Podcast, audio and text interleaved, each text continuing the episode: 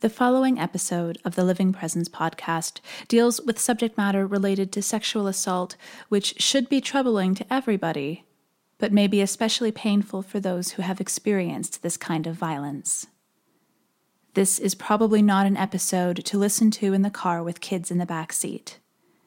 Be kind to yourselves, take care of yourselves, and take heart.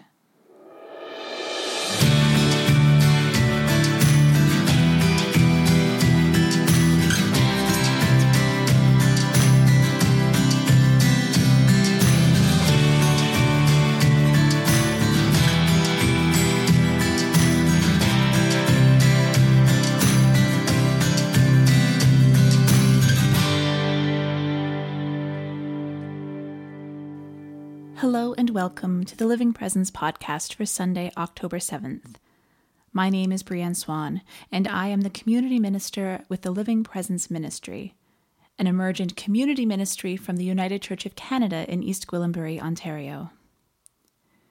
We've been away over the summer months, and then I found myself struggling with my computer, which kept crashing every time I attempted to record something.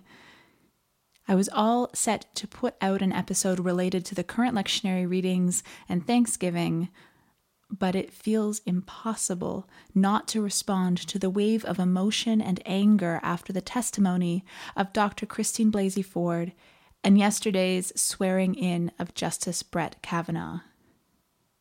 I want to put out a Thanksgiving episode, but to be honest, that is not what is on my heart right now. I am not shocked by yesterday's vote, but I am saddened and angry. Actually, I'm pretty pissed. This is not the first time, nor will it be the last time, that powerful people make decisions out of fear of losing just a bit of that power. But I'll be getting into some of that a little bit later. On this week's episode, we'll be hearing a very well known story from the Hebrew Scriptures. The story of David and Bathsheba in 2 Samuel is one of the best known stories in the Bible and is also one of the most profound examples of scapegoating and being voiceless we have in our ancient stories. We'll also be hearing words from Molly Brewer from the Unitarian Universalist Association in a prayer for those who have been harmed sexually and spiritually through abuses of power. We'll hear a cover of Leonard Cohen's Come Healing by the First Unitarian Congregation in Brooklyn. But first, this is Quiet by US based artist MILCK. MILCK spelled M I L C K. You can find her and her music at www.milckmusic.com or by checking out our show notes.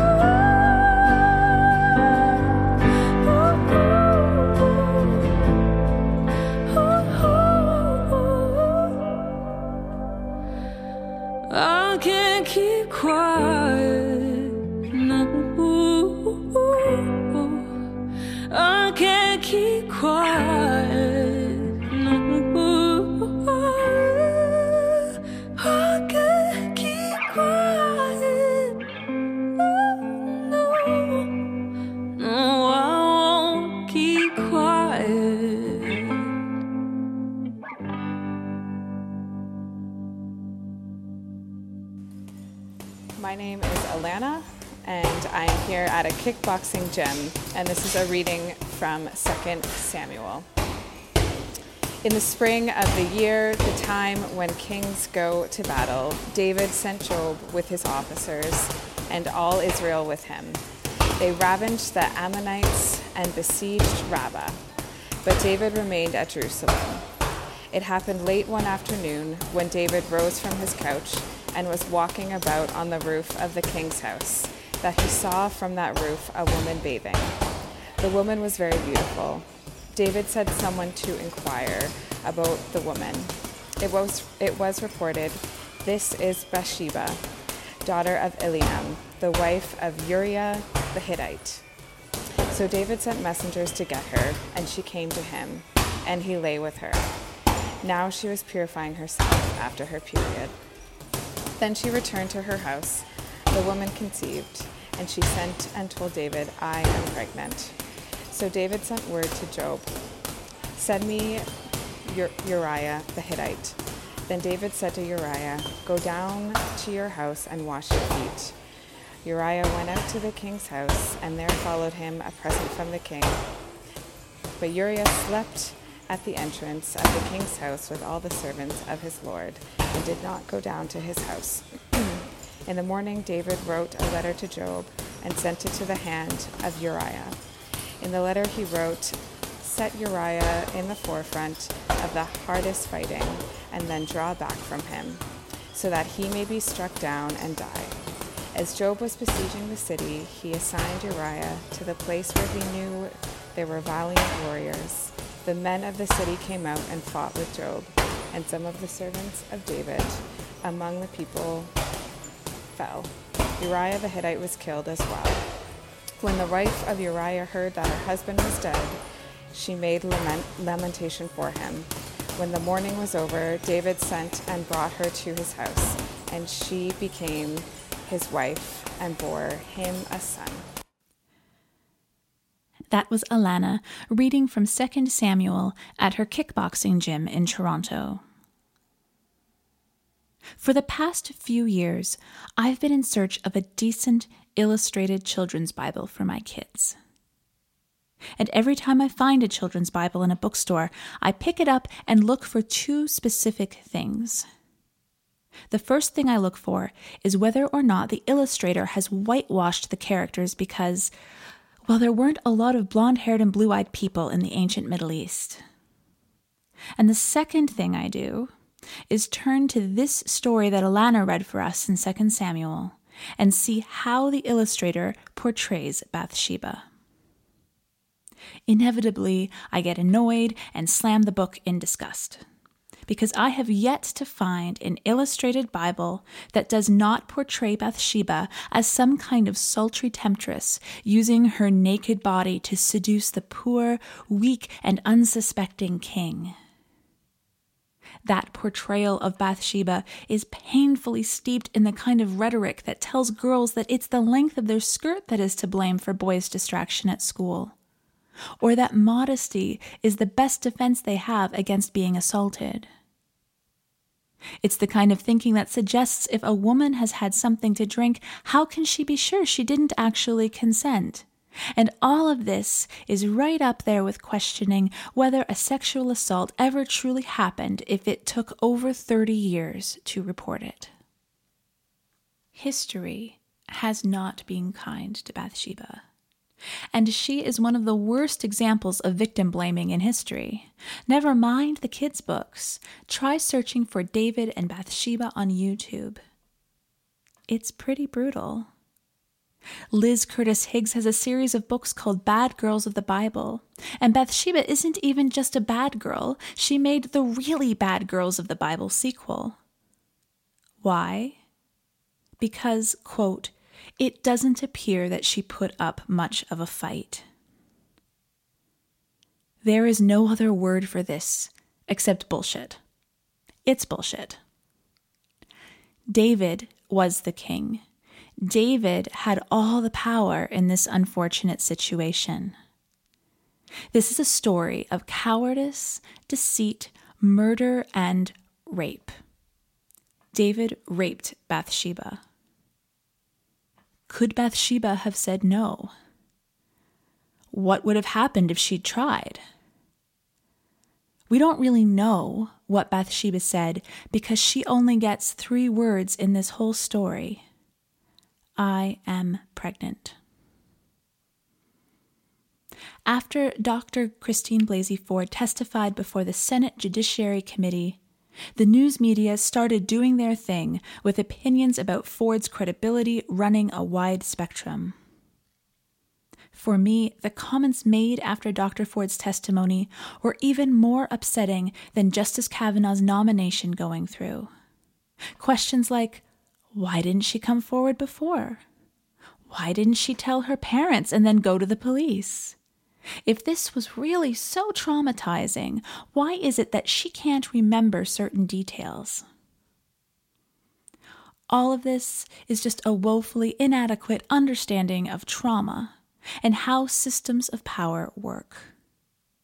But it's hard to see all the moving parts of a vast moving machine when you're stuck smack in the middle of it, and one of the people whom the machine benefits the most. Throughout this week, I have read and heard countless examples of people recounting their assaults, what they remember and can't remember. But it is absolutely clear to them that it happened. And this is something I wonder whether people who have never been assaulted truly understand that the body knows when it has been violated. It knows before our minds in our hearts, and that memory stays within our flesh. These are memories that don't have words, which can't give official testimony, but also aren't affected by the passing of time. Dr. Bessel van der Kolk's book sums it up nicely. The body keeps the score. David's sin became etched upon Bathsheba's flesh, and she has been forced to wear it as a badge of shame ever since.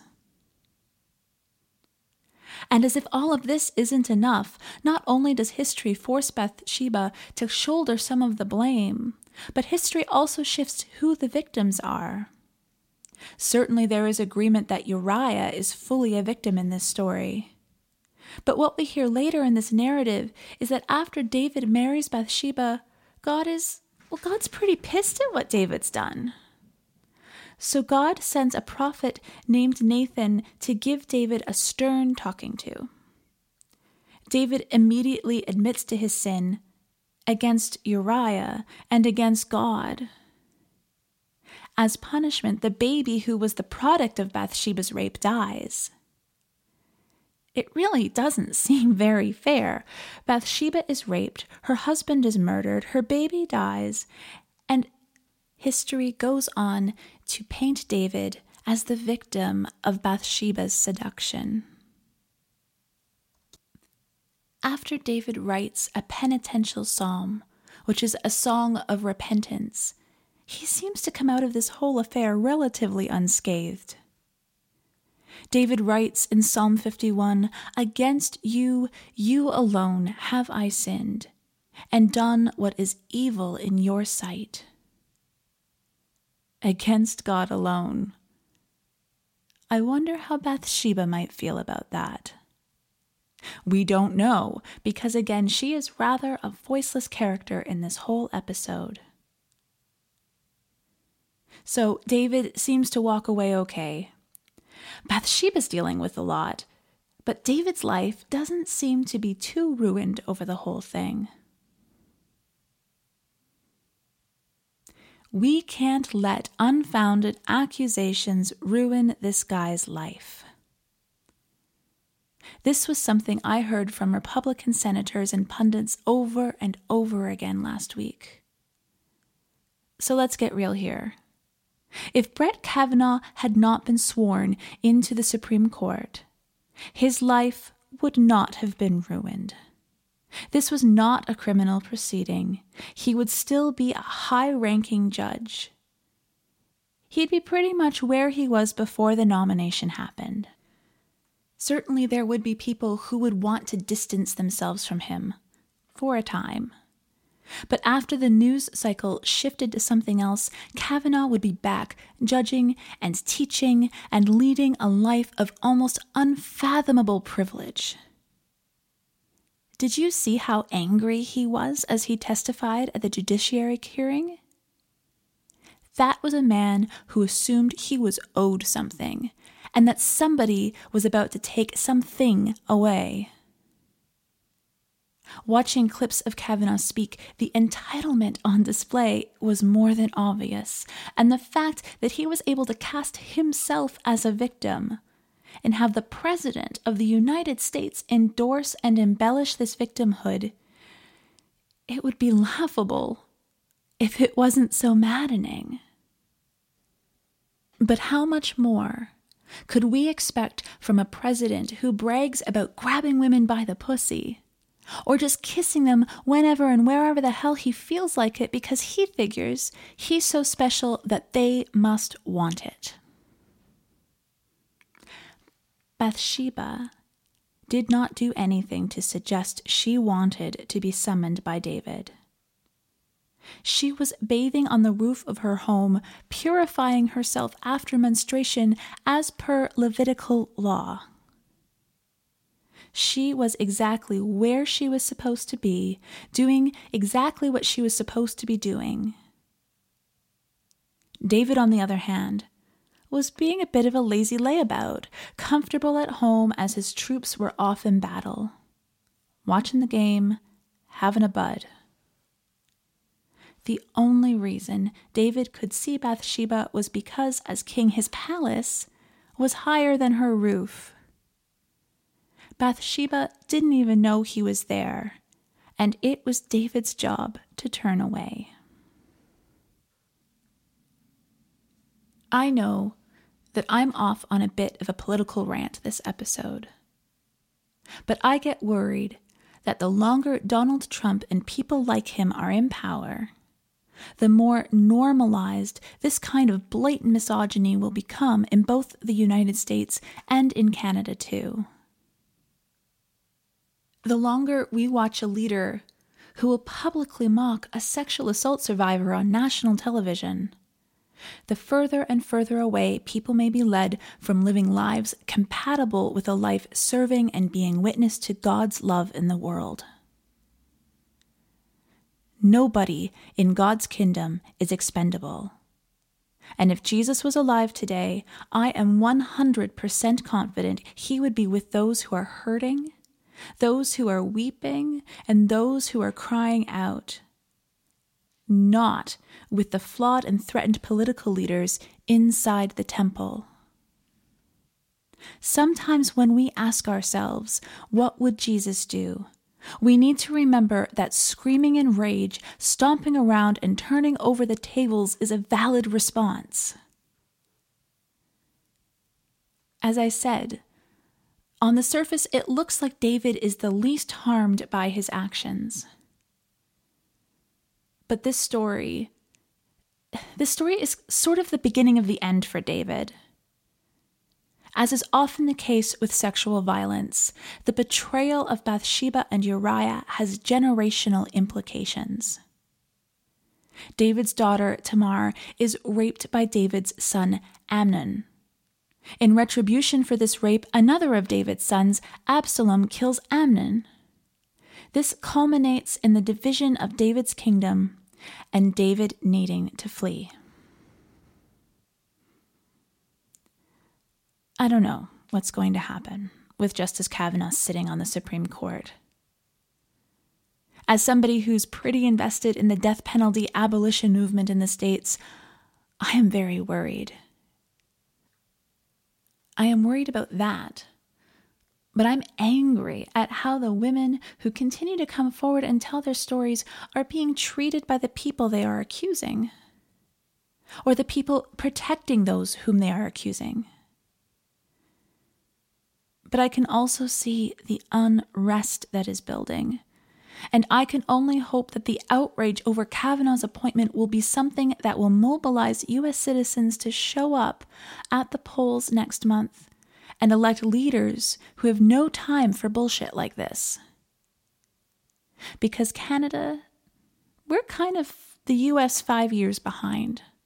What happens there trickles here. And that's a scary thought. Another thing I'm worried about is that because Brett Kavanaugh identifies as a Christian, people will think the church, even though I don't really think there is such a thing as the church anymore, that they'll think that the church sides with him. And certainly there are some Christian leaders within the evangelical movement who do. But they are mistaken if they see any good news in this narrative. But the National Council of Churches, whose partner denominations represent over 100,000 congregations in the United States, penned a letter calling for Kavanaugh's nomination to be withdrawn. In this letter, they say, We note several reasons that we ask for this withdrawal. During his appearance before the Senate Judiciary Committee, Judge Kavanaugh exhibited extreme partisan bias and disrespect towards certain members of the committee, and thereby demonstrated that he possesses neither the temperament nor the character essential for a member of the highest court in our nation. We are deeply disturbed by the multiple allegations of sexual assault and call for a full and unhindered investigation of these accusations. Moreover, Judge Kavanaugh's extensive judicial and political record is troubling with regard to issues of voting rights, racial and gender justice, health care, the rights of people with disabilities, and environmental protections. This leads us to believe that he cannot be an impartial justice in cases that are sure to come before him at the court. It is extremely rare for the National Council of Churches to make a political statement like this. I sit with a slight unease with the Me Too movement, only because it seems to prioritize the experiences of middle and upper class, often white women over others. But that is generally the case no matter what stories you're hearing. The people closest to the peak of the power pyramid get to have their stories heard. And I'm also aware that I am looking at the story of David and Bathsheba from a modern 2018 perspective. This whole story was written over 500 years before the birth of Jesus, so about 2,500 years ago. And Bathsheba's story does not end with the death of her baby. There aren't a whole lot of women who are identified by name in the Bible, and there's a reason Bathsheba gets to keep hers. Bathsheba and David go on to have more children, and she is seen working within the system to influence David, ultimately leading to her son Solomon inheriting the throne over David's elder sons. Bathsheba used the tools she had within the system she found herself in to secure the future of herself and her children. I hope there are more ways that I, I don't even know who I'm hoping will infiltrate our current systems. More people who give a damn, perhaps? Or is it less about getting certain people into our systems than getting other people out? I don't mean we need to get all the rich, straight, cisgendered white men out. I mean, we need to get the people out who are completely clueless about the privilege they've been handed, and who use that privilege and power to silence those who need to be heard if it happens to threaten their position and power. That is what we saw happen this week. And that is a large part of what is so enraging. And the fact that Christianity gets wrapped up in condoning this crap is heartbreaking. As Lillian Daniel puts it, I am tired of apologizing for a church I don't belong to. And so it goes. And here we are. In the words of Leonard Cohen, let the heavens hear it, the penitential hymn. Come, healing of the spirit, come, healing of the limb. God is with us, even when we are angry, perhaps especially when we're angry. About 45% of our listeners live in the United States. So please, do the entire world a favor this November. Work within the system and vote the assholes out.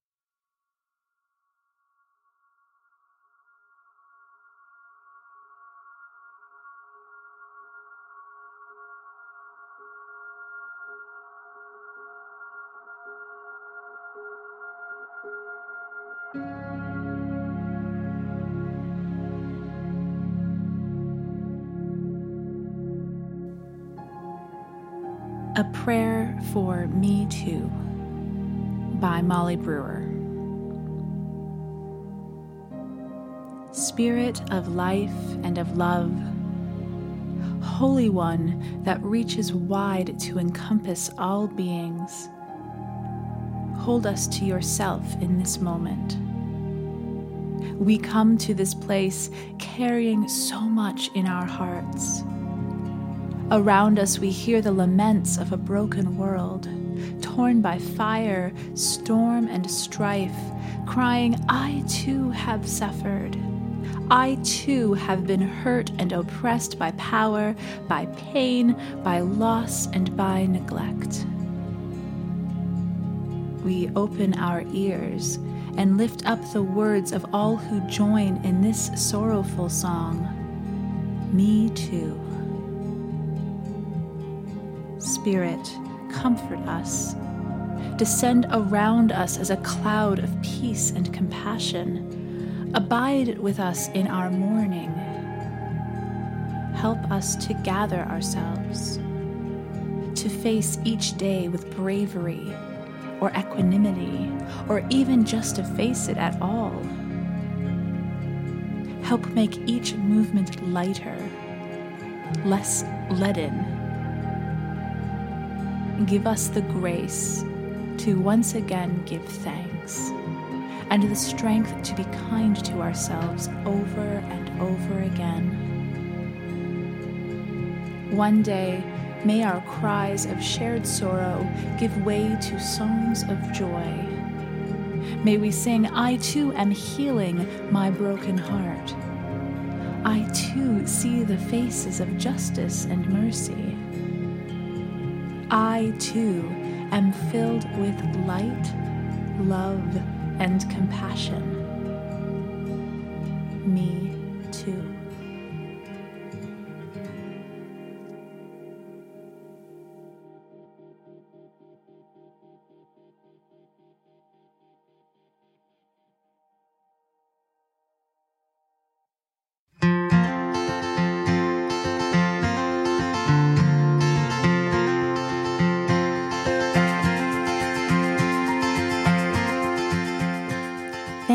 For listening to this week's episode.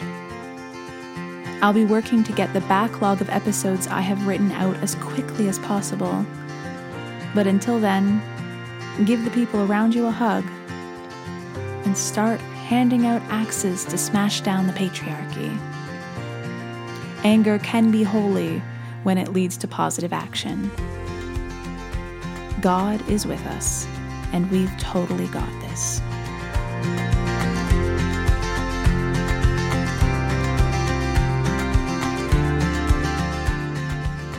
This podcast is brought to you by the Living Presence Ministry, a community ministry of the United Church of Canada.